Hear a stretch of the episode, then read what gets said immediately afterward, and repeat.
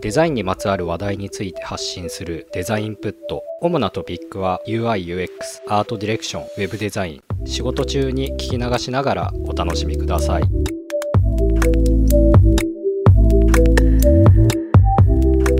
んばんは。こんばんはさあ、今日のトピックは何ですかね？今日のトピックスは2回目ぐらいですかねの配信でなんか最近読んでる本みたいなのでほんのちょこっとだけ紹介したんですけどはい。全ての企業はサービス業になるっていう、はいちょっとブランディングの本ですね。言ってましたね。えーとはい、その本をちょっと会社で読むというかブランディングについてこうちょっとスキルセットとして学んでいこうみたいなサークル活動みたいなものがありまして、はいでそこで各チームメンバーが一冊好きな本を読みましょうみたいなでレビューしましょうみたいな、えー、とことを知ってましてそれ用にちょっとレビューを、はい、簡単にまとめたので、まあ、それをベースに今日ちょっとお話できたらなと思います。いいですね。鶴田さん普段お仕事でブランディングってします、えっ、と、事業会社の方ではそこまでやらせてもらえないですね。ああまあそうですよね。はい。個人の方では、やる案件の半分ぐらいはやってるようなイメージかもしれないです。ああなるほどまあど。ブランディングとは何かみたいなところから、ちょっと話さないといけなくなっちゃいますけど。ああそうですねえー。そうですね。まあ、さ最初の立ち上げみたいなところが結構多いので、うんうんうんうん必然的にその、ある程度のブランディングはうん。セットでやる感じになってる感じですね。そうですよね。はい。まあ、事業会社とかまあ私の今の会社も割といわゆるブランディングって代理店がやってたりとかはい。まあ一番、まあ、2B とかでも根幹にというか上流で関わる代理店さんがはい。クリエイティブを作る時にブランディングするみたいなイメージが強いのでまあ、直接なんかうちがすごいブランディングやってるかっていうとそんなことはないんですけどただまあえーとそういうところにも今後染み出していったりとかそういうのを前提とした、まあ、制作ないしマーケティング活動みたいなことができるといいんじゃないかなっていうのが、はい。えー、と今回のサークルの一応発起のこうテーマというかはい背景にはなってるんですけどなるほど。はいちなみに、そのサークルって何人ぐらいいるんですか？えー、っとですね、そんな多くないですね。8人？いないかな？ああ ?6 人とか、ちょうどいいですね。そんなもんですね。はい。ほうほうほ結構ディレクターベースのところに、まあ他部署の人も入っていいですよみたいな感じで、で、何人かでチーム組んでるっていう感じなんですけど、基本的には若手主体でやってるイメージなんで、まあアンダー30ぐらいですかね。はい。の面々が6人ぐらい集まってやってるイメージなのでまあそんなにゴリゴリ勉強しますみたいな感じじゃなくてすごい緩いんですけど、はいはいそんな感じでやってましてはい。今回のこの本はそんなにいわゆるブランドとはみたいな話はそんなに載ってなくて、はい。それよりは、まあ、シンプルにこう社会の変化とかそれに対する企業の、まあ、ブランドというか企業の事業みたいなものをどうアップデートしていくといいかなみたいな視点が結構俯瞰的にというか、まあ、ざっくり書かれているようなイメージの本なんですが。えとまあざっと4章に成り立ってまして第1章でブランドに押し寄せる変革、第2章で避けられない3つの環境変化。ーでここで、えー、とミレアミレニアル世代の台頭とか、えー、とシェアリングエコノミーとかあとテクノロジーの変化ですね。IoT ビッグデータ AI 関連ですねはいそういうなんかはい環境変化にどう対応するかみたいな話とそれをもとに変化する購買行動はい。でそれをもとにこうブランドをどうアップデートするかっていう10の視点が描かれるというような流れになってます。面白そう。はい。どんな感じでやっていきましょうか、これ。え、このサークルでやった感じのまま、お願いします。なるほど。で、ちなみにサークルで僕これ発表してないんですよ、まだ。あ、そうなの？あ、そうなんです。じゃよ。あ、練習、練習ですか？あそうですね。そう。さ確実にそのサークルのメンバー数以上の人は聞いてくれてるけど 先にこっちを練習にするっていう。そうですね。確かに。じゃあ話しますね。はい。まあえー、とまずそのブランドに押し寄せる変革ってことで第一章で、えー、と書かれてるんですけどこの作者の、えー、と室井敦さんっていうんですかね。クリエイティブディレクターの方で、はい。この方がトヨタのあのリブランディングをされた方なんですね。でそのトヨタのリブランディングの時の経験をもとに、まあ、どういうことを意識してブランディングをしていったかっていうところが元になってるんですけど。ほうほ大きいその、まあ、大テーマ変革のテーマとしてはこれも割とよく言われるような話なんですけど、うはい、えー、と今まで過去の、まあ、いわゆるインターネットとかネットが出てくる前のマスメディアを前提としたこうブランディングうん。っていうものから、まあ、インターネットが出てきてもうもう少しこうサービス全体を通したブランディングだったりとか、はいはあと,、えーとまあ、いわゆる消費者を巻き込んだブランディングのあり方みたいなものがかなり主導権が企業側からコミュニティ側に変わってきてますよねみたいな話が第一章で書かれてます。確かに。これそうですね。ちょっとまあじゃあ簡単に細かく言うと。はい。まあ、かつてはかなり、えー、と本の中では確か昔結構前のことから書かれてるんですけど、はいえー、とまあ最初はやっぱり産業が発達する前っていうのはどちらかっていうとものをどう作るかというか新しい今までできなかったものをテクノロジーを使ってどうなんか豊かにするかっていうところから新しいものが出てきて。はいでその時は割とそのものを買って使うっていうことだけでかなり満たされるというか、はい十分だったので、えー、と企業もまあそのものをどうやって売るかとかっていうところを中心としてブランディングを考えればよかったと。うんうん。でさらに言うとそのネットが発達する前だったのでかなりこうマスメディアに頼ったというかそのコはい。ミュニケーションの手段としても、まあ、そういうところが主流になってくるので割とこうコミュニケーションベースというよりは企業側が自分たちが伝えたいことをマスメディアを通して発信する。で、はい。買ってもらえたらハッピーだねみたいなはい。経済の循環というかそういうところだったんですがあそうですね、なのでどちらかというと物は所有するために買うもの。つまり売るためのマーケティングが必要だっていうところがこれまでだったんですけど、はい。まあ、インターネットが出てきて結構そこら辺のコミュニケーションがガラッと変わりましたっていう。うんうん。ところから、えー、とそうですね。かなりコミュニティの介在みたいなところが入ってきてで、えーとまあ、例えば口コミサイトとかが出てくることで今まで企業側がうちの製品こうですよねいいですよねって言って発信してたものがあそうなんだなと思って買ってもらってそれで完結してたものが、えー、といやこれ企業がこう言ってるけどこうじゃないじゃんみたいなそういう反対意見とかもっとこうじゃないとかっていうこういあらゆるこう口コミが出てくることによって企業が発信するその情報が正しくない正しくないわけではないんですけどそれだけじゃなくなってくるというか企業の製品を構築する要素っていうのが一般消費者っていうところの意見とかっていうのもかなり反映されるようになってきちゃう。炎上する可能性もあるから、ああそういああるってことかね。そうですね。もちろんそういうのもそうですね。はい。まあシンプルにまあアマゾンとかの口コミとかあの、はいはい。ああまあそうだね。点数とかもそうですけど。それで全然売り上げ変わるからあそう消費ですね。者にとってい。い感想、いいフィードバックをもらえるようにそうですね。やんないと最終的に売れなくなるよっていう、あそうですね。はい、はい。つまりそのブランドの信用をコントロールすうん。る主体みたいなものが企業側から顧客コミュニティ側に移ってきたと。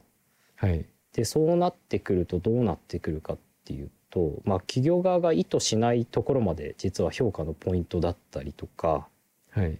あと顧客同士で直接つながりだしちゃって顧客同士内で勝手にそのブランドの価値とか、まあ、ブランドのイメージみたいのが構築されたりとかっていう、うんまあ、そういう今まであまり予期してないじゃないですけど今までの情報ネットワークのこうコミュニケーションの構造ではなかなか生まれてこなかったような価値の発信みたいなものがそれぞれ行われるようになってきましたねっていうところが変革と言っています。なのでつまりこれからっていうのは物は今までは所有するために買うものだったのがはい。利用するために課金するもので、はい。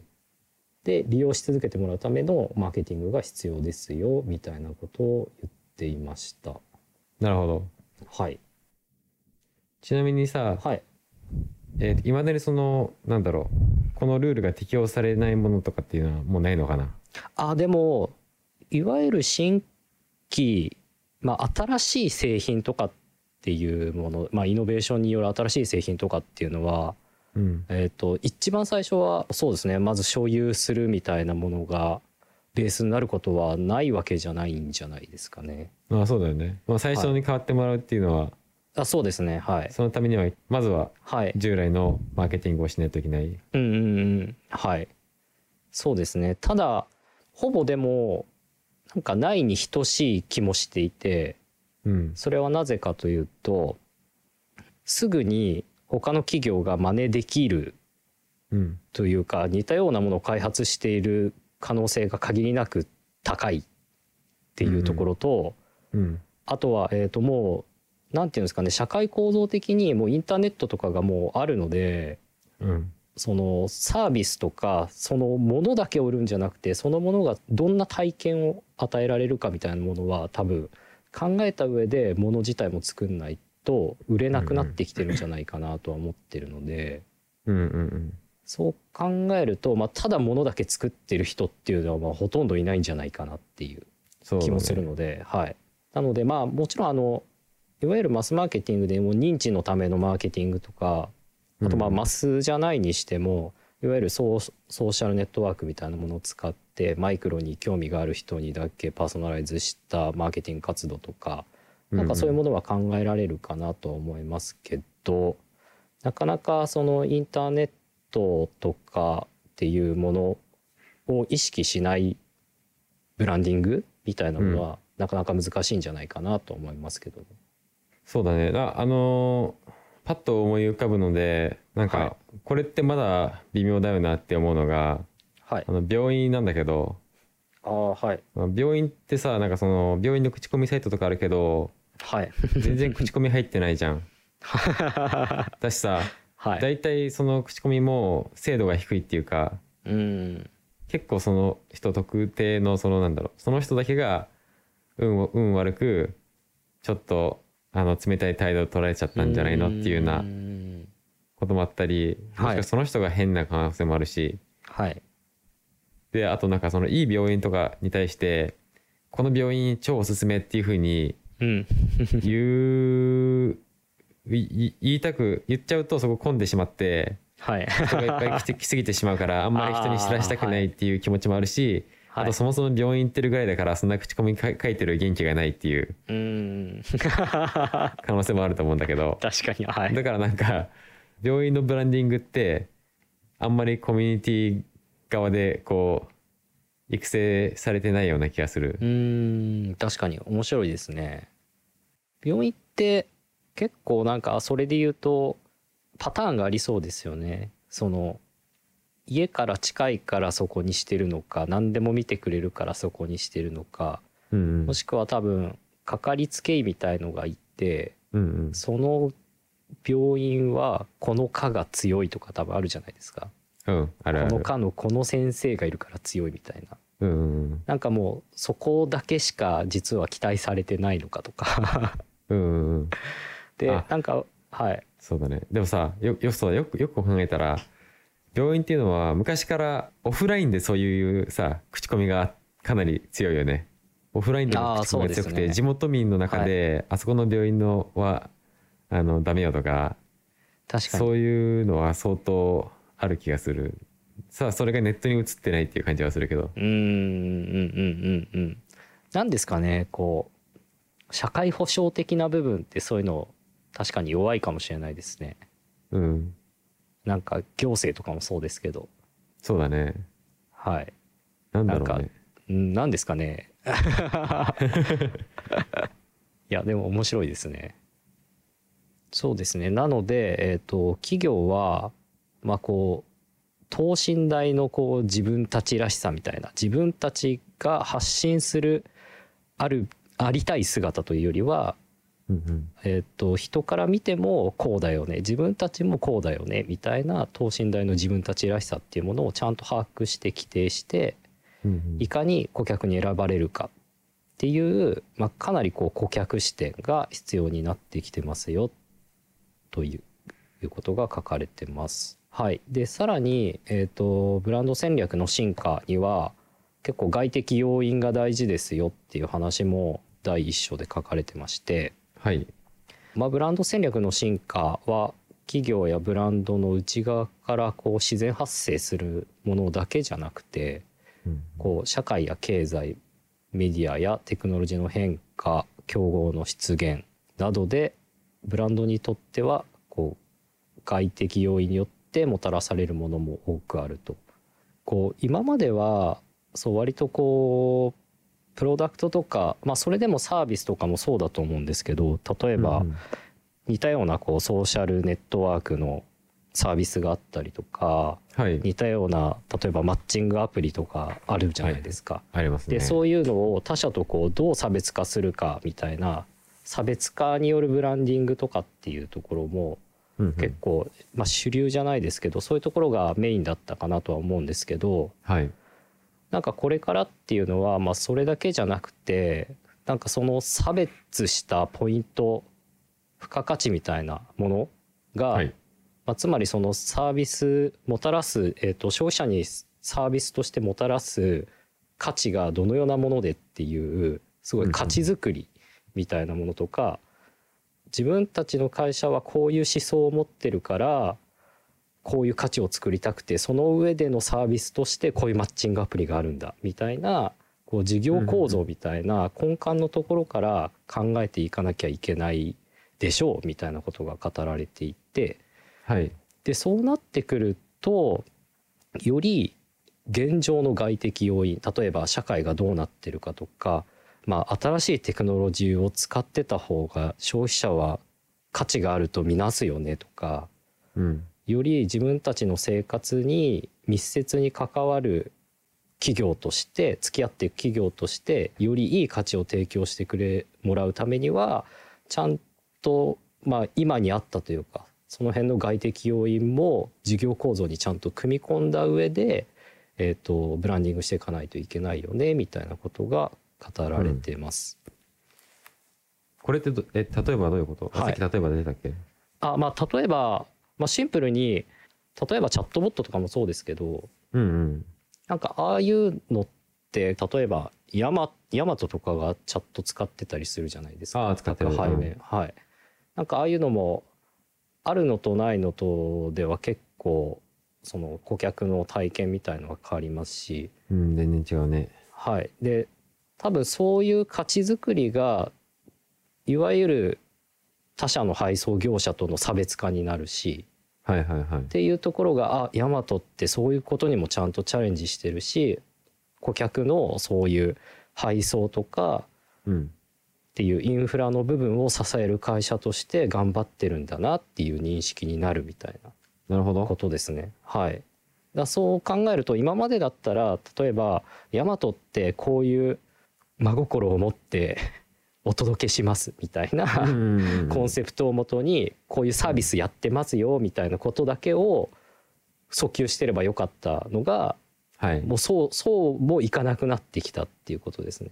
現実的に外的要因がどうどんなどうなってるのかみたいなところに対してはい。そういう事業もどんどん作っていった上で価値を作って差別化していくっていうことまで全部セットでやんないとブランディングって難しいよねっていう話だと思います。常に時代に合わせていくっていうあそうですそうです。はい。これも新しいことなんですかね？今最近10年前とかはそんな感じじゃなかったのかな、あでもえっ、ともう結構そうですね。10年前ぐらいから出てきてる考え方だとは思います。うんうんはい、で多分トップを言ってる企業例えばアマゾンとか。はい。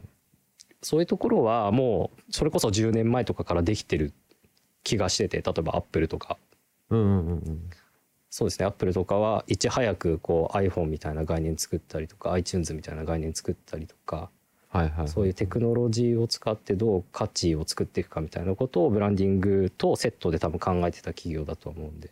うんうんでそういうところから学んで今こうそうじゃない、まあ、いわゆるテクノロジーベースじゃない企業にもそういうものをちゃんと浸透させていかなきゃやっぱりいけないよねみたいなところを多分この室井さんは成功事例を通して伝えたいんじゃないかなと思いなるます。ほどなるほど。はい、で,、確かにね。うん。はい、でこれ僕もちょうどこうマネージャーと話したんですけど、うん。そうマネージャーも同じこと言っててこれって全然新しい考え方じゃないよねみたいな。うんうんうん。はい、でまあ確かにそうなんですけどなんか実際でもこれちゃんとできてる企業ってすごい少ないし、うん。まあ、テクノロジーみたいなものが噛んでくる以上やっぱりこう開発の難易度というかはい。そういうものも伴うじゃないですか。うんうん。実際にこう実現できるかというか。そうだね。はい、でなんか考えるはい。特にその IoT とかそういうのが出てきたから余計なんだろう。そのテクノロジーの及ぶ範囲っていうのが一気に広まってうんうん。これまでそのそういうのあんま関係なかったような業種とか製品のエリアにもこうどんどんそのテクノロジーががっつり入ってきてはい。全然やり方変えられるよっていう感じの状態になってきてるからそうですねはい、うん、なんかそういうなんだろうやっぱり10年前、まあ、20年前に比べたら全然そういう周りの環境に対して合わせていけないといけないっていうのは非常に強くなってきてるよね。あとそのなんか何でもかんでも同期し始めてるっていうのがあるし。うんうん。いやそうですね。うん。なんかどんな企業でも今アプリ持ってますしねうんそうそうそう。アプリあるんだみたいな。何でもかんでも一応スマホからアクセスできるようにしとかないといけない感じはあるよね。ああそうですね。うん。わかります。スマホのサイトもそうですし。うん。はいそうですね。車もスマホでコントロールできてさああそうですすね。はい。まさにそこら辺のなんか事業構造についてを結構デザインされてたっぽいんですけど室井さんは。はい。ああなるほど。はい。はいわかりましたはい。でそのじゃあ外的要因、まあ、特にさまざまな外的要因の中でもうん最近特に変化してる環境変化みたいなものって何ですか？みたいなところが第2章で語られていてうはい。これが冒頭にも言いましたけど一つ目がミレニアル世代の出現、はい。で2つ目がシェアリングエコノミーで3つ目が IoT ビッグデータ AI による産業構造の抜本的変化およびはい。デジタルプラットフォーマーの出現となってます。でミレニアムミレニアル世代うはい。の出現。はい。ミレニアル世代。まあいわゆるインターネットに小さい頃、まあ、小さいというか若い頃から当たり前のように触れる世代ですね、うん。ミレニアルなんで、まあ、2000年以降の世代なんですけど。日本でいうとゆとり世代よりもとほぼ被ってるぐらいなのかな。ゆとり世代とよりも新しい人たちかな。ゆとりよりももうちょっと入ってると思います。あ多分それで言うと鶴田さんとかも全然ミレニアル世代だと思います。マジ俺ミレニアルなの？あちょっと待って。ミレニアル世代って具体的に何年からなの？うんちょちゃんと定義を調べますね。あ2000年代に成人あるいは社会人になる世代、2000年から2010年までってこと？いや違います。2000年以降ってことだと思います。以降？はい。あだから1980年代から2000年代初頭までに生まれた人のことを言うことが多いらしいです多分この世代ぐらいの人がそうですね多分二十歳ぐらいになった時に当たり前のようにこうスマホとあスマホはないかな携帯があってとかまあ自分の家にパソコンがあってインターネットでアクセスできてみたいなこういわゆはい。るデジタルネイティブまではいかないかもしれないですけどそういう情報リテラシの中で世だった世代っていうことだと思うんですけど、はい。なるほど、でまあ、そういう人たちが、まあ、インターネットっていうものを通していろんな情報にいつでもアクセスできる。で誰とでもすぐにコミュニケーション取れるみたいなものを通してどう価値観が変化したかっていうのを3つの視点で、はい、3つのポイントで語られていてで1つ目は合理性、でうん。2つ目が包摂性。で3つ目が接続性ですね。はい。で1つずついくと合理性っていうのは、まあ、経済的判断はコスト効率利便性体験性を重視。日常の行動も時間を効率的に使うって書いてありますね。まあ、僕は完全に合理派なのでめちゃくちゃこれですけど、でもえこれ,、はい。これ以外の価値観ってあの何が存在するのっていうぐらいなんですけど。は まあでも い。えーとまあ、今まではなんていうんですかこうインターネットがない時代って今に比べると非合理的だと思いません？っていうのは、うんうん。あそうそのなんか自分で今調べたいとかこういうことしたいって思った時に、うん。まあ、ネットで調べられないってなると例えば図書館に行って本借りたりとか、そういうことをしないと情報にアクセスできない時代だったと思うんですよね。うん、えでも価値観としてはなんだろう、ちょちょ図書館に行くっていう方が、はい、えー友達に聞くより早いっていうふうに判断したから図書館に行ってる。ああはいはいはいはい。あ、ね。まあそうそのそうですね。こ個人の価値観としてはそうなんですけどあそうのん。社会全般的に情報にすぐアクセスできなかった状態からすぐアクセスできるようになったことによって選択肢がめちゃめちゃ増えるんですよ。でそうなるとどうするかっていうとえっ、と選ぶ基準が合理性を求めるようになる。あそうですそうです。っていうところがあのまあ一般的に全般的に言えるよねっていう話だと思います。ああなるほど。了解です。包摂性は？はい、包摂性は、えー、とすごい寛容だよ。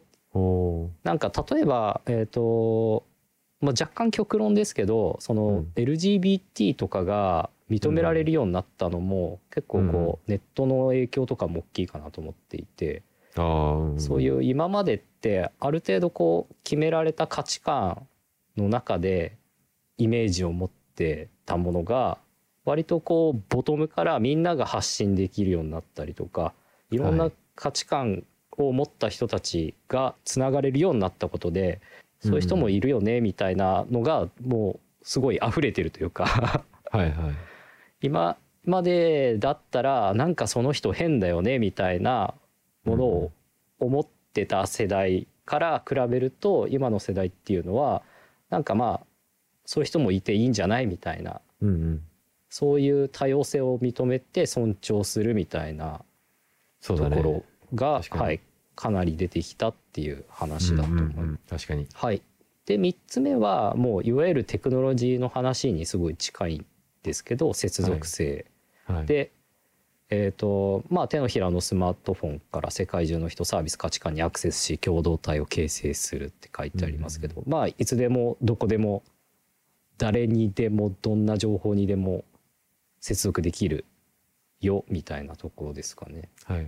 なんかこれを見てて思って思ったのは、はい。そのめちゃくちゃその合理性包包摂性接続性っはい、ていうのが全部あ自分の性質にすごい当てはまってるって思ったんだけど。まあはい当然ミレニアル世代ですからはい。当てはまってるんですけど はい。なんかミレニアル世代の出現価値観の変化って書かれてるじゃん。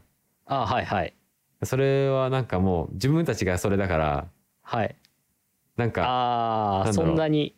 そう。ニュースタンダードっていうよりはいや、うんうんうん。これがオンリースタンダードだよみたいな感じの気持ちになってる。ああなるほど。うん、それ以外はちょっとよくえそんなそうじゃないことってあったのみたいな感じが、まあ確かにそうですね。思い返すと多分あのその歴史とかを見たりその過去の話を聞くと、うん。あ違ったんだなって思ったりするけど、うん。はい。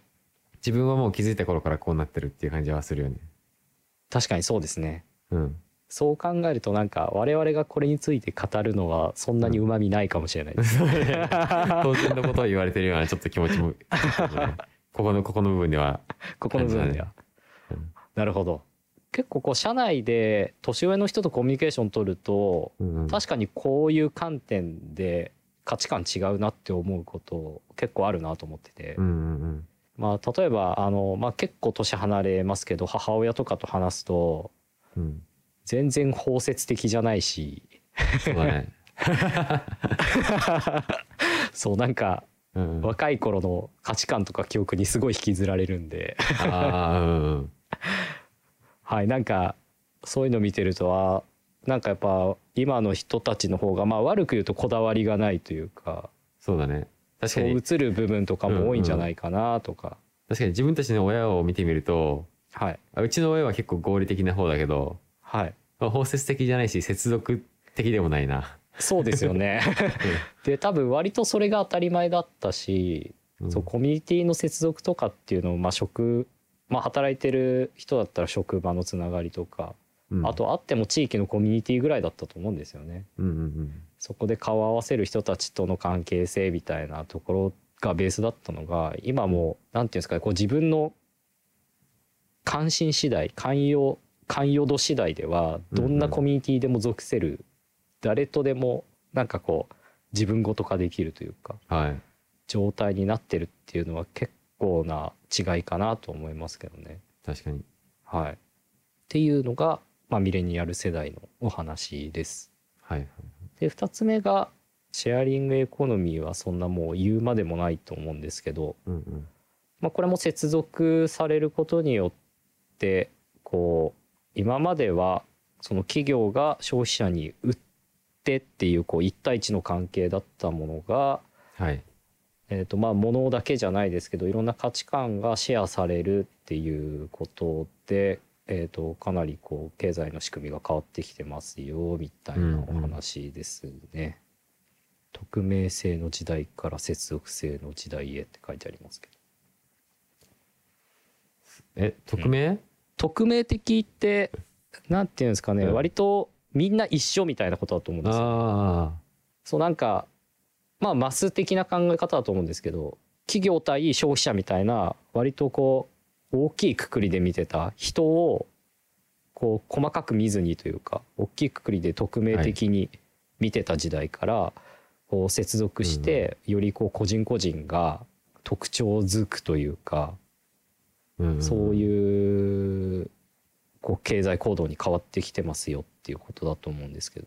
ああそうですねなんかそのシェアリングエコノミーですごいなんか思うのはその車の所有欲が全然減ってるっていうのは結構大きいですよね、カーシェアリングだったうんうんうり、あレンタカーだっていいとかって言ったり、うんうんうんあと洋服とかも買ってはすぐメルカリで売って、はい。でそれを繰り返しうんてめちゃくちゃな頻度でこう回していくっていうので、それはある意味シェアリングエコノミーなのかなっていうふうにそうです思ったりするね。し、なんかもううん、そういう人たちって売ることを前提に買うらしいですね。まあそうだね、はいうん。それもすごいですよね。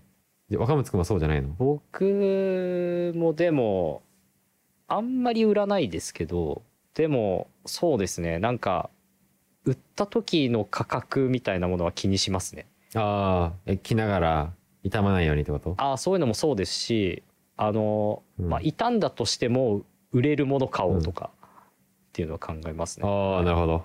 へえそうなんだ。そうですね。なんで割とまあ基本的に僕の性格上いいもの長く使いたいタイプなんですよ。うんうんうんなんでいい基本的にまあちょっと無理してでもいいもの買っとくと使わなくなった時に、うんそういうものの方が高く売れるんで価値が下がらずに。ってなるほどいうなんかこうまあ全然こうシェアリングしようっていう気持ちとはまたちょっと違うんですけどでもなんかそれもそれでなんかだいぶミレニアルに多い考え方な気がするああそうかもしれないですね。うん。うん。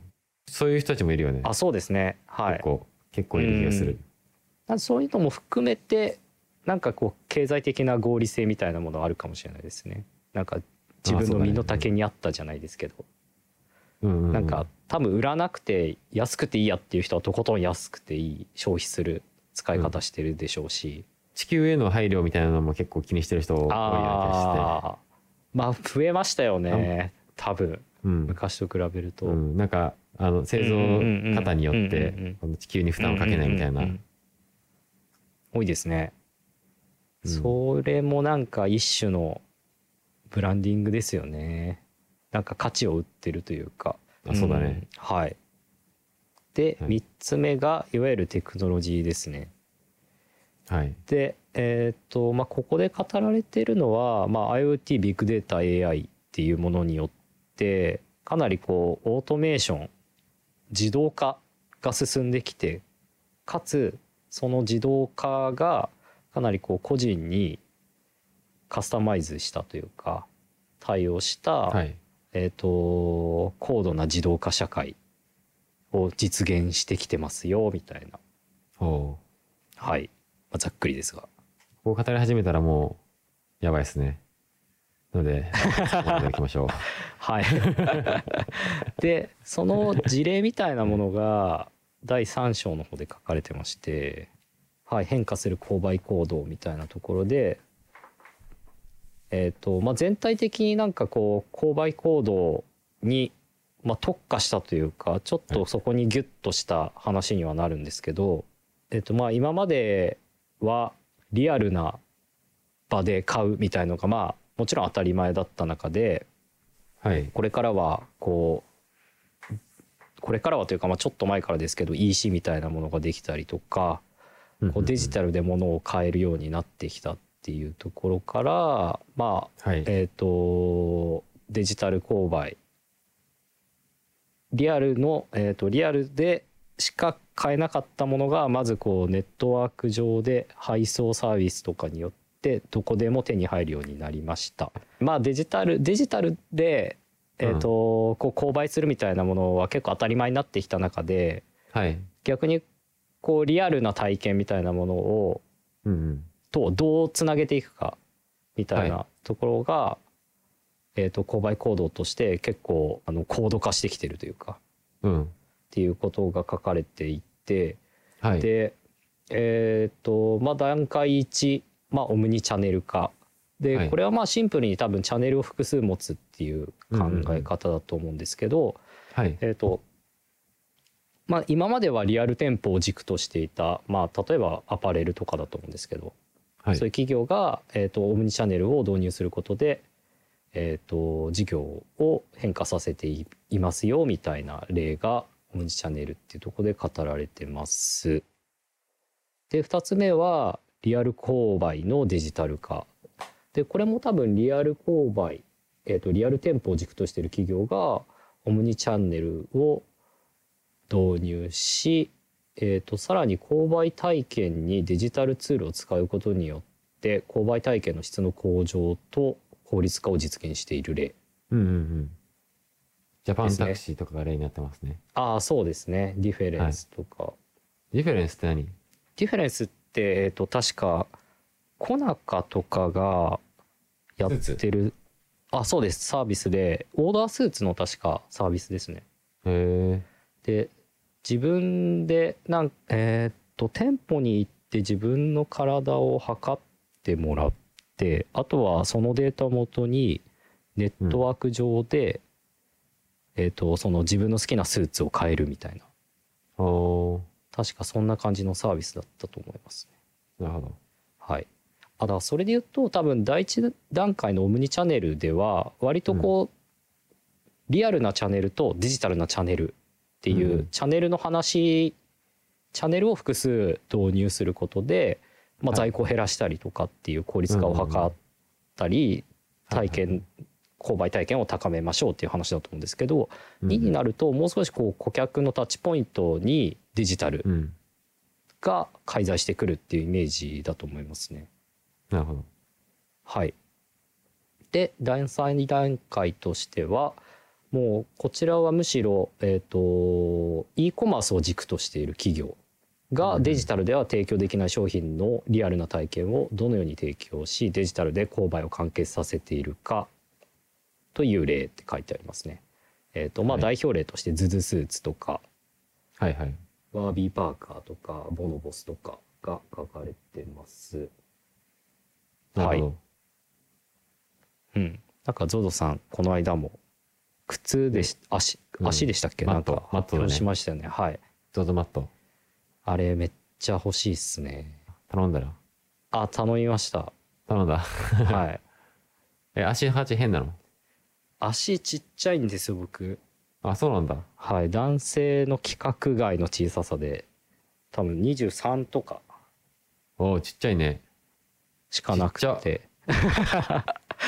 23とか。そうですね。23.5とか。超ちっちゃいね。超ちっちゃいんですよ。で男性用の革靴とかうん。あの革靴好きなんで買いに行こうとすると、うん。もうないんですよサイズが。ないよね。え男性のサイズって26ぐらいからかな？あえっと一応、えっと UK5 とかっていうサイズがあってそれが、えっと日本のサイズでいうと23.5とかなんですけど。あそんなサイズもあるんだ。あそうですね。で一旦その5のサイズを全部出してもらってはいおお履いてみてうん。で、まあ、ヨーロッパの靴ってさらにちょっと大きいじゃないですか。うんうんうん。日本の靴よりも。うんうん。なのでいろいろ履いてみて一番しっくりくるやつを買うみたいな。ええマジで？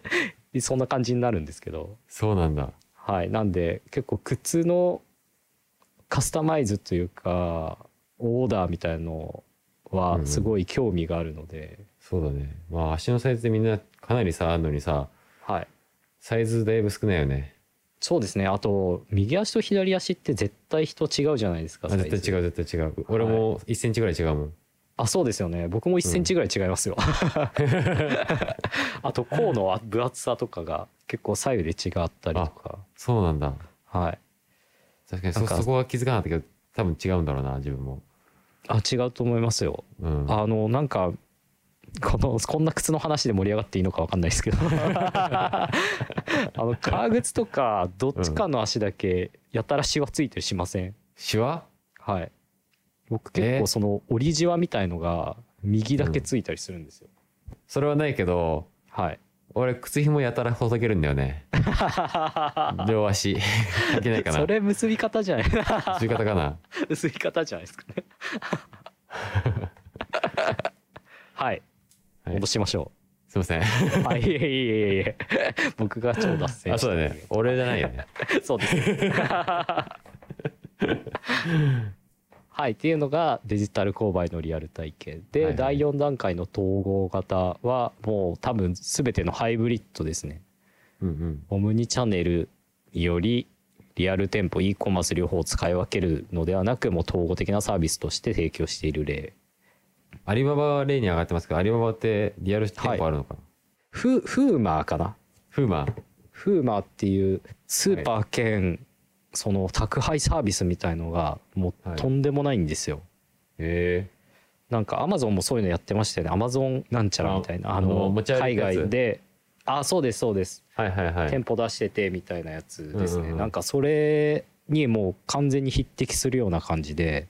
へでなんかこの企業のえっ、と、まあフーマーフレッシュっていうえっ、とスーパーですね。新鮮なものを売ってるっていうスーパーが結構未来的なスーパーだっていう話なんですけどえうんうん。なんかこの企業の、えっと真のコンセプトというかはそのはい。中国ってやっぱり、あの物の品質があまり良くないこともまだあるらしいので、はいそのいわゆる新鮮であるっていうのはすごい安心感を与えるしすごい大事な価値観みたいなんですね。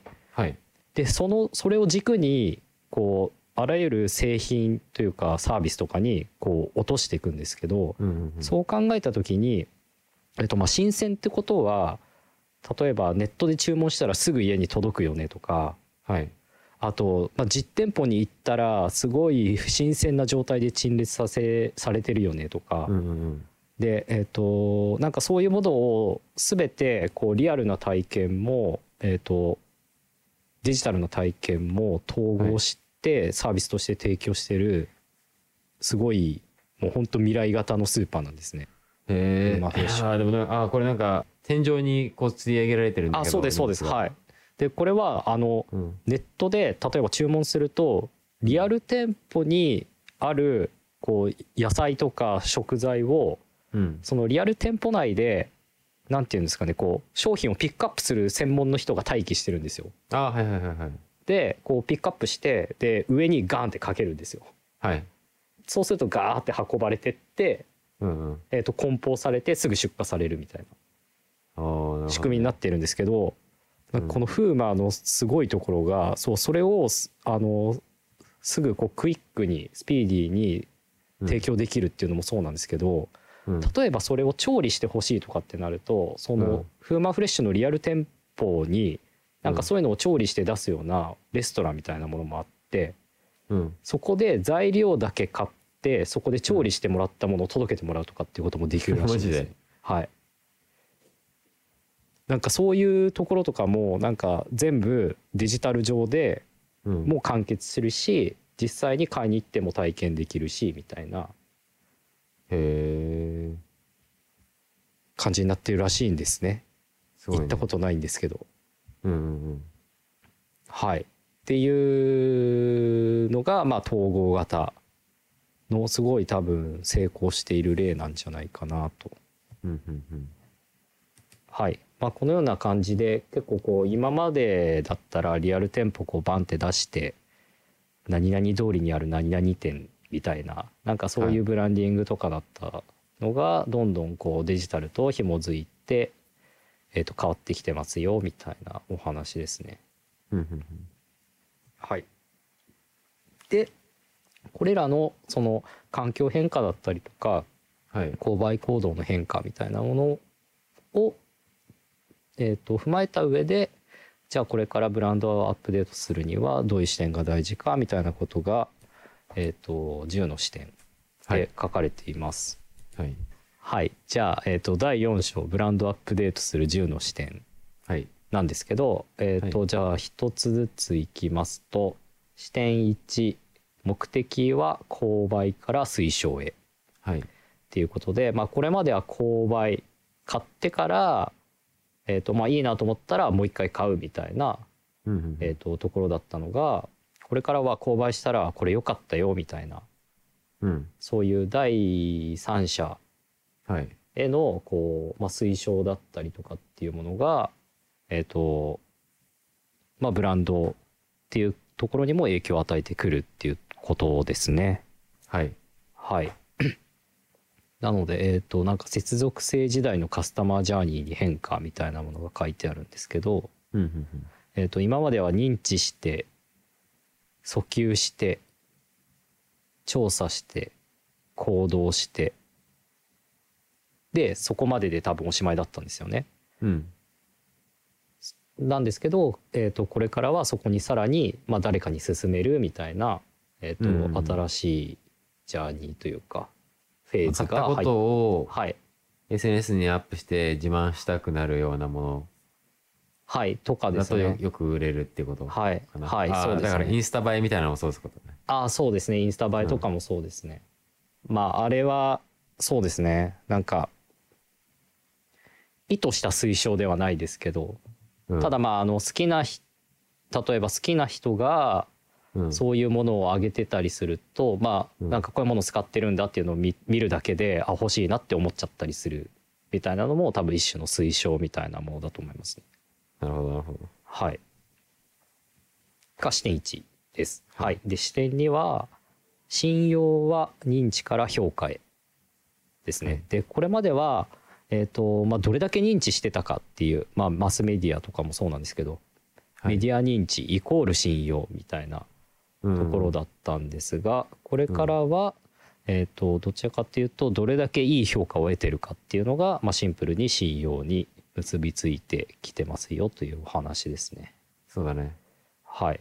まあ、よくよく考えると、まあ、今や多分割と当たり前の概念だとは思うんですけど、うん。あでまあもこどうだろう、はい。個人的にはさはい、実は結構評価よりも認知の方がまだ信用の基準になってるんじゃないかって感じがしてて。あーまあ安心感とかありますよね。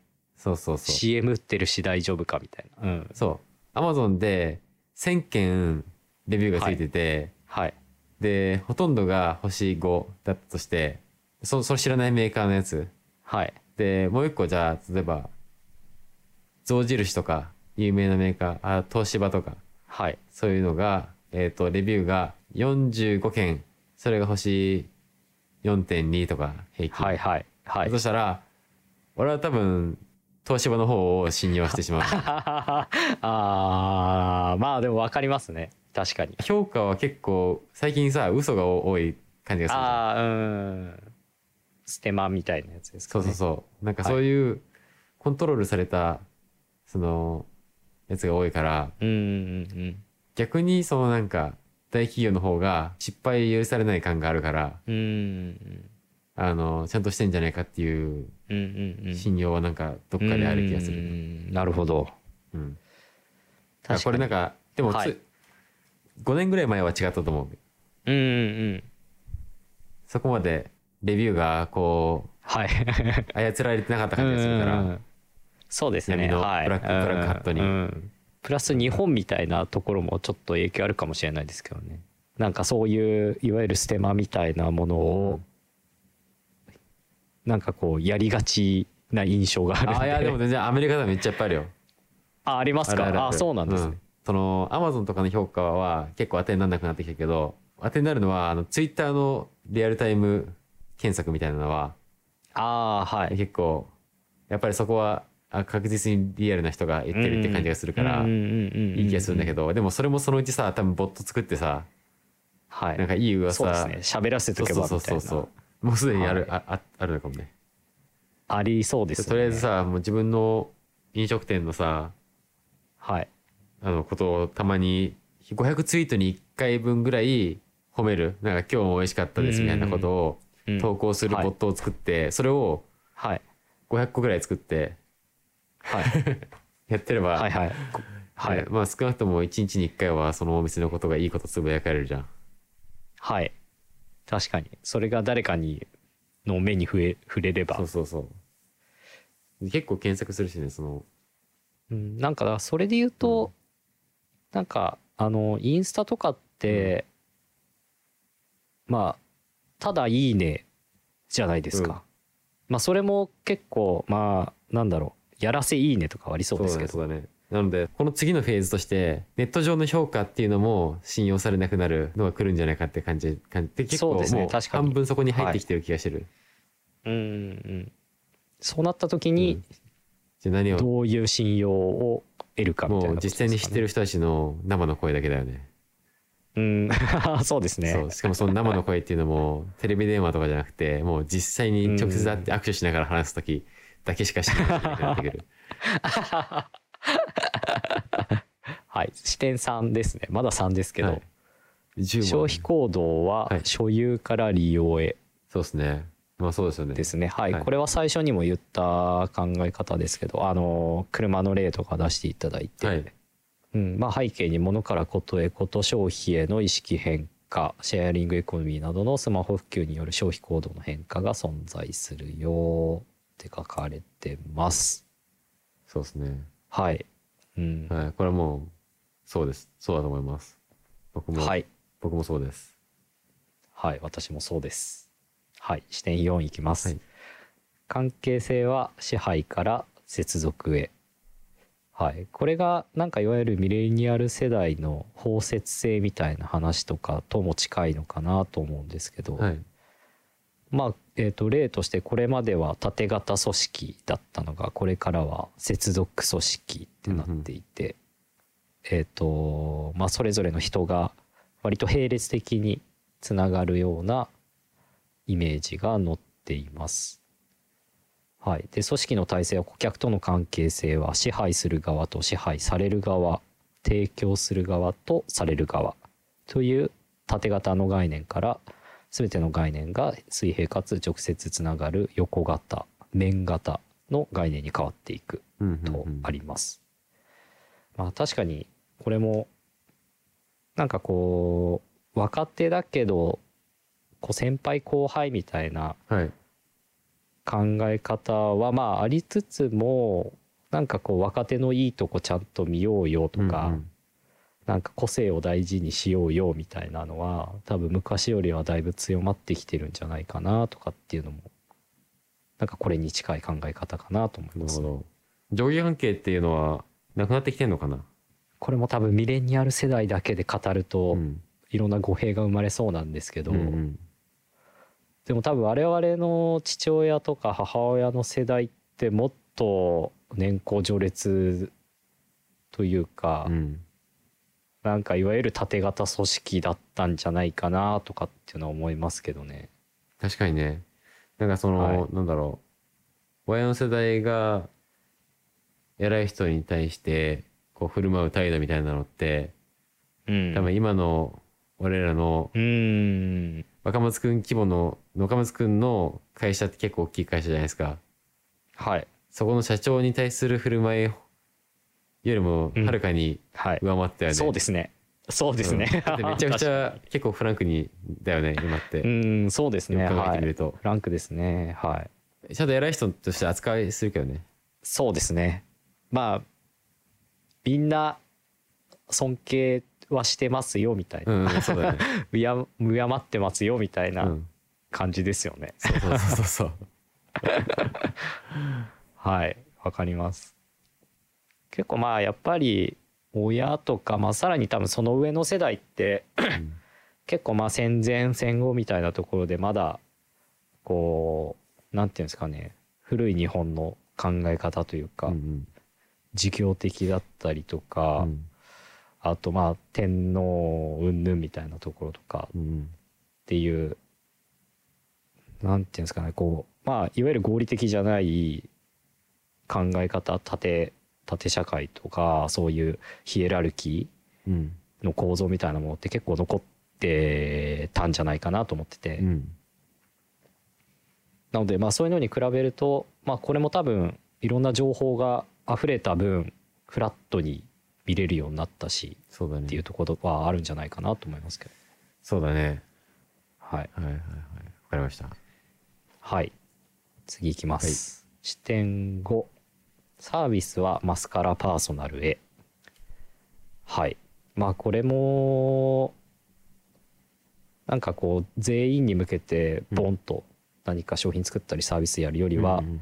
まあ、個別にこういうもの欲しいこういうもの欲しいっていう思考に合わせてカスタマイズできた方がはいいいですよねみたいな話ですかね。そうねもう確かにこれは、うん、ネッそうですねトフリッ。クスとかも完全にパーソナライズされてくれしてくれてるしうんうんうんうん。でもパーソナライズされすぎるのもちょっとあれですけどねそうですね。で次視点6は、えー、と購買体験は O2O から O2E へ今まではまあえっ、とオンラインオフラインうんっていう関わり。まあ、えー、と先ほども購買体験でオムニチャンネルとかっていう話は出しましたけど、はい。そこからさらに、えー、とこれからはエクスペリエンス体験っていう考え方が大事になってくるっていうお話ですね。はい。でまあシームレスな購買体験は全ての体験がオンラインで完結することを前提とし、うんうんその中にいかにリアルに商品を確認する機会を設けるかというオンラインとエクスペリエンスの視点が必要と書かれています。で、はい、次視点7ですね。はいビジネスモデルは発明から編集へ。はい。で、まあこれ今までは割とまあ市場的にも、まあ、世の中的にもそのイノベーションが、まあ、起きやすいというか、まあうーんと、まあ、市場にないものとかっていうものがまだまだたくさんある時代だったと思うので、はい。まあ、0から1みたいなうんうん。ところが主流だったし、えーとまあ、それをいかにして生むかっていうところが結構大事だったんですけど、うまあ、これからは、えー、と今あるサービスとかっていうものをどう編集していくかどう価値転換していくかとか、はい、どうコンテクストに合わせていくかみたいなところがはい。大事になってきますよっていうお話ですね。へえそうなんすか。まああの例えばフィンテックとかも結構その例えばお金を使うみたいうなん。経済活動って、もう昔からあるものじゃないですか、うんうんそれをどうテクノロジーを使って再編集していくかみたいうんうんな考え方できるのかなと思っていて、ああなるほど。はい、だからまあ、まあ車とかもそうですしシェアリングエコノミーとかも移動みたいな視点で見ると、はい、今までは、えー、と01で車移動早く移動できるものを作りましたみたいなうん。ところが、多分車を01で生むフェーズだとすると、はい。これからはじゃあそういうものをどう顧客にどういうタイミングでうんどう,、どういう価格帯でどう提供するといいのかなみたいな。確かに。ねまあ、ある程度、ほとんどの欲求に対しては、最低限の形ではもうこ答えれるるサービスはいやら、はい製品やらがもう出てるから、はいあとはそれをどんだけ改善していくかですよっていうことですか。はい、そうですね。そういうものの方が多くなっていくっていうことだと思いますね。はい、次視点8です。はい。経営課題はリブランリブランディングからリビルディングへ。うん。はい。これも、えっ、と、まあ、これまではいわゆるリブランディング。なので、先ほどの、えっ、と、前半の方にも話したことだと思うんですけど、うん。まあ、例えばユニクロとかだったら今までは、はい、安くみんなに届けようみたいなところから多分製品の質みたいなものは最初は多分そこまで変えずにうん。一回多分柏さんとかがうん。ガラッとリブランディングしたじゃないですか、うんまあ、イメージだけ変えるみたいなイメージ戦略っ。ていうところが今までのまあ価値をこう変えるうん。見える見える形での見え見えてる表層上でのこう価値をリブランディングするみたいなところが割と今までは多かったのがうん、これからはまあユニクロでもこうえっとそれこそ環境に配慮した取り組みしましょうとかうんあと最近ですとあのテクノロジーとこうセットにした製品とか増えてきてますよねヒートテックとかああ、うん。あと何でしたっけ？エアリズムとかでしたっけ、はいはい。そう、エアリズム。そういうふうにこう、はい、見えてるところだけじゃなくてそういうそれ以外のところもちゃんと再構築していきましょうっていうお話だと思いますね。なるほど。はい。で最後2つですね視点はい9、ビジョンは現実から理想へこれまでは現実的な未来これからは理想的な未来って書かれてますね。はい、何年後には何がはい必要かを予測して現在と結びつけていくように未来からのバックキャスティングで戦略を考える発想が必要顧客が応援したくなる超長期的なビジョンや理想のデザインそしてそこに向けた小さくても着実なアクションが大切って書いてありますねなんか例えばアマゾンとかもあのドローンで宅配しましょうみたいなはい。そういう理想を掲げるじゃないですか、うんうん。あまあイーロン・マスクとかもそうですけどうんうん。なんかそういうえっ、とまあ数年後何が必要かとかっていうことよりも割と理想的な未来を一回描いた上ではい。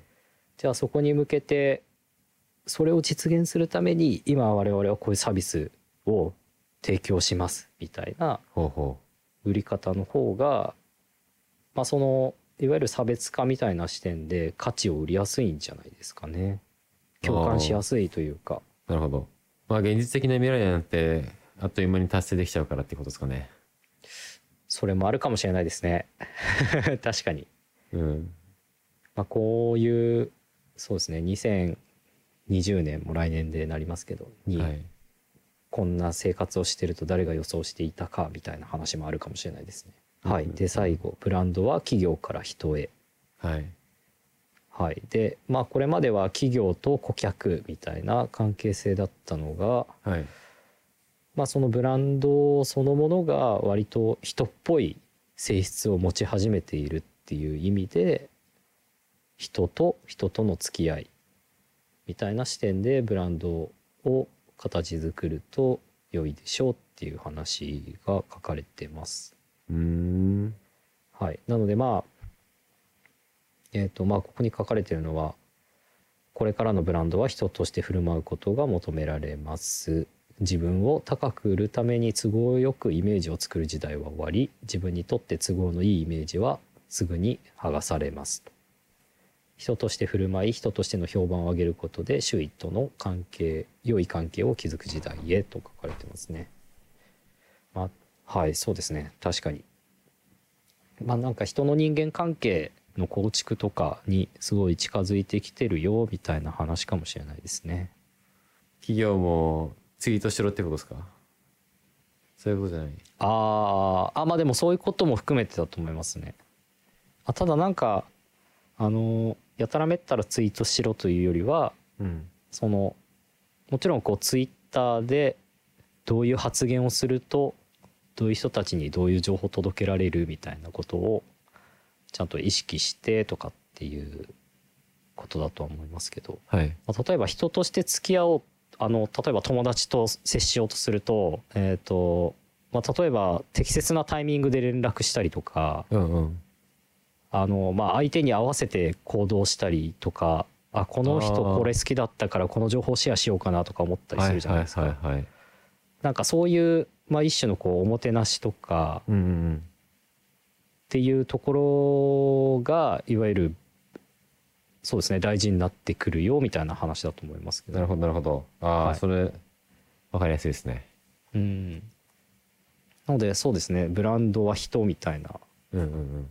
ことは多分そういうことなんじゃないかなと。なるほど。了解です、という感じでした。い、やー勉強になりました。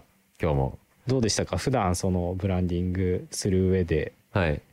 もちろん共通するところもあったと思いますが、そうだね。なんかえ参考にできそうなところとかとああもちろん全部参考になりますね。ここで言うブランディングはあのさっき冒頭で僕が言ったブランディングのエリアと少しこう領域が違ってる感じがしてて、うん。えー、ともちろん、えーこれもブランディングだし、えー、と最初のビジュアルを作るっていうところもブランディングだと思うんだけど、うんうん。えー、とでもまあ見た目だけで着飾ってもやってることがそれに伴ってないと全くそのブランドっていうのは生きてこないので、はい、えー、となんかブランド戦略っていうものの中にはこういうどういう行動をしていくのかそのブランドがどういうふうに発発信してどういう技術を取り入れてどういう売り方をしていくのかっていうのも、うんうんうんえー、と一貫してこう含めないといけないと思うので、うんうん。あのそっちの部分では非常にこの辺が参考になって。うん。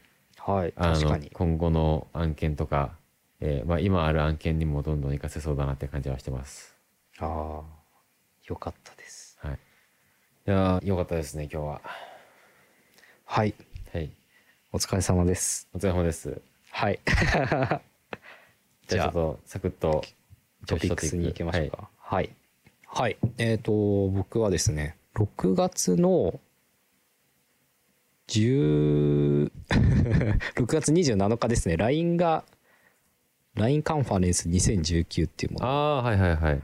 開催はい。して、まあそこで、えっ、と、新たなビジョン、はいライフオンラインに基づいた、まあ、オフライン施策フィンテック AI みたいな取り組みもろもろが発表されましたはいっていうところがちょっと今週は気になったネタですね LINE スコアの話とかが結構面白かった個人をスコア化してはい。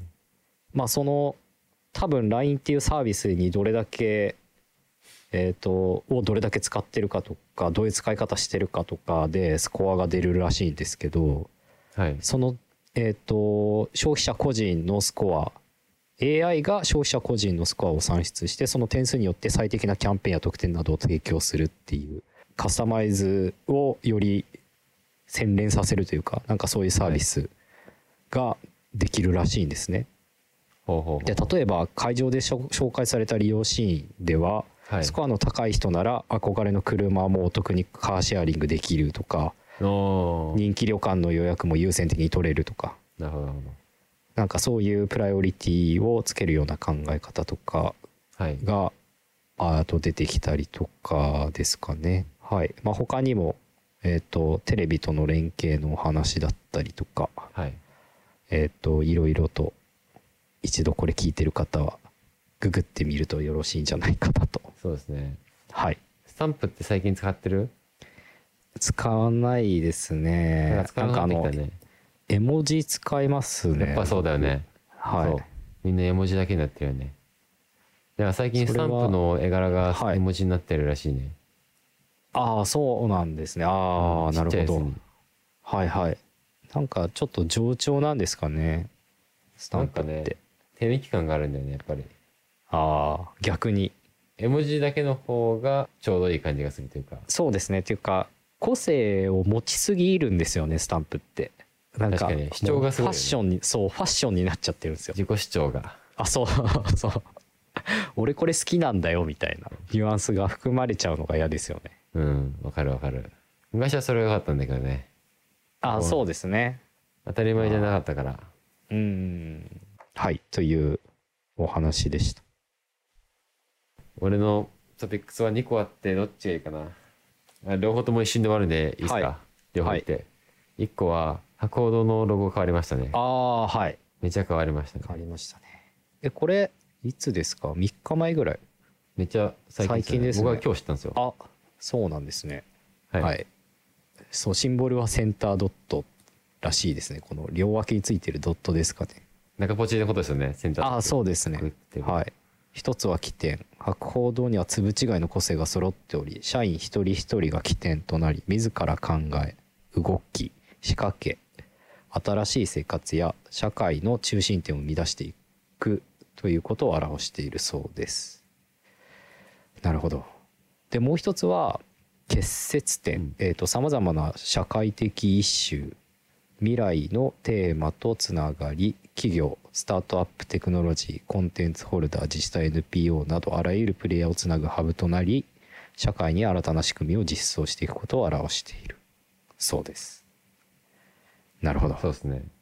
僕このロゴを見た時に、セブンスターズデザインを思い出しちゃったんですよへー。これ多分赤松君知らないわかんないですねあのー昔のバンド界隈とかの、えーとデザインをがっつりやってて結構アンダーグラウンドでかっこよかったんですけうんど多分僕の世代ともう一個前の世代ぐらいの人たちが、はい。この、えー、とロックとかパンクとかハードコアとか好きになった人は、はい。みんな好きだったデザイン会社。お日本ーおーすごいですね。これの印象にすごく似てると思ってうん。だいぶ男性的な感じになったなっていううんあと思いました。疾走感がありますねこのセリフが。なんか D とかセリフがなんかちょっと進んでるというか飛んでる感じが。そうだね。でもう一個が、はい。セブンスターズに結構近いトピックなんですけどはい。今日発偶然発見したデザイン会社がありましてポーニーデザインっていうところなんですけど、えー、と CORNEA デザインウェブサイトが、まあ、PC で見た方がいいんですけどはい。なんかいろんなこう技術でこう、はい。アニメーションが入ってるんですよ。はいはい。で僕先週のポッドキャストではなんか無駄なアニメーションはあんまり好きじゃないって言ったんですけどはい。これは うまくやっててはい。すごい好きでした。いろんなやつをこうあーリッチですね。そう超リッチであなるほどこれありだなとかって思ったり名刺みたいなのがパラパラ落ちてきたりはい。でその下はこう360度のやつやってたり。本、当ですね。イラストレーション。すげえ。うん、こうずつの技術は別に驚くべきことじゃないんだけどこの表現がうまいなって感じがしてて、うんで最初僕から見た時に普通に海外のデザイン会社なのかと思ったらはい。日本のやつだったんですよ。そうですね。僕も今名刺にたどり着くまで気づかなかったです。気づかなかったよね、はい。お俺そこそこ名刺にたどり着いても気づかなくて。本当ですか？で俺気づいたのはワークス見てはい。ワークスの中のはい。グラフィック下の4番かな？はい。上の方になんかこう昔のジャズっぽい感じのフライヤーみたいなのがあってはい。その下の方に「ライブアートブルーノート東京」って書いてあって、あれうんうんうん。東京のブルーノート？あ日本の仕事やってんのかなと思って。はい。確かに。ですげえと思ってし下の方に行くとこの裏面ので日本語入っ書いてるそうですね。フライヤーの裏はい面ができるじゃん、あれ？いやこれ海外のデザイン会社にこんながっつり日本語入るやつ頼めるわけがないと思って。確かに。まさかこれ日本人かと思って。でここからそこはアバウトに行って。はい僕も今アバウト見ておりました。アバウトページ。行動同じだね。そしたらあめっちゃ日本語やんと思って。本当だめっちゃ日本語ですね。でそれ下の方に行ってスタッフメンバーのとこでえっ、と一通り全員あの名前検索したんですけどあんまり引っかからなくてみんな。えー、何者なんだろうっていう感じはしてるんですけどでもうん。他のやってる仕事とかもすごいかっこいいしはい。素敵な会社だなって感じですね。こう音楽系の仕事をたくさんされてるみたいなんですよね、うんうんうんうん。確かにそうですね。なんか EXILE のアルバムカバーとかえー、あアナーキーっていうラッパーの人のやつとかはい。入っててやっぱ結構男性的ではいそのいかついやつが多い印象、うんうん。そうですね。ジャケットのさ、はい。カバーアートのページ行くとさ CD がこう、はい。斜めにレイアウトされてて一覧されてるんだけどこれもうんなんかすごいいいいなと思って、1ページ1ページのこの表,、表現というか演出がすごい素敵なんですよね。素敵ですね。もちろんその内容もすごいいいんですけど、今デザイナーエンジニア募集中らしいですねぜひこれお聞きの方は、はい。そうですね、我こそはという。全くあの勝手に宣伝するっていうね、そうですね。1円ももらってません。もう実はあのサイト更新してないだけでもう募集してない可能性もある。確かに。じゃはい。あまた次回お楽しみに。はい。お楽しみに。お疲れ様でおす疲れ様です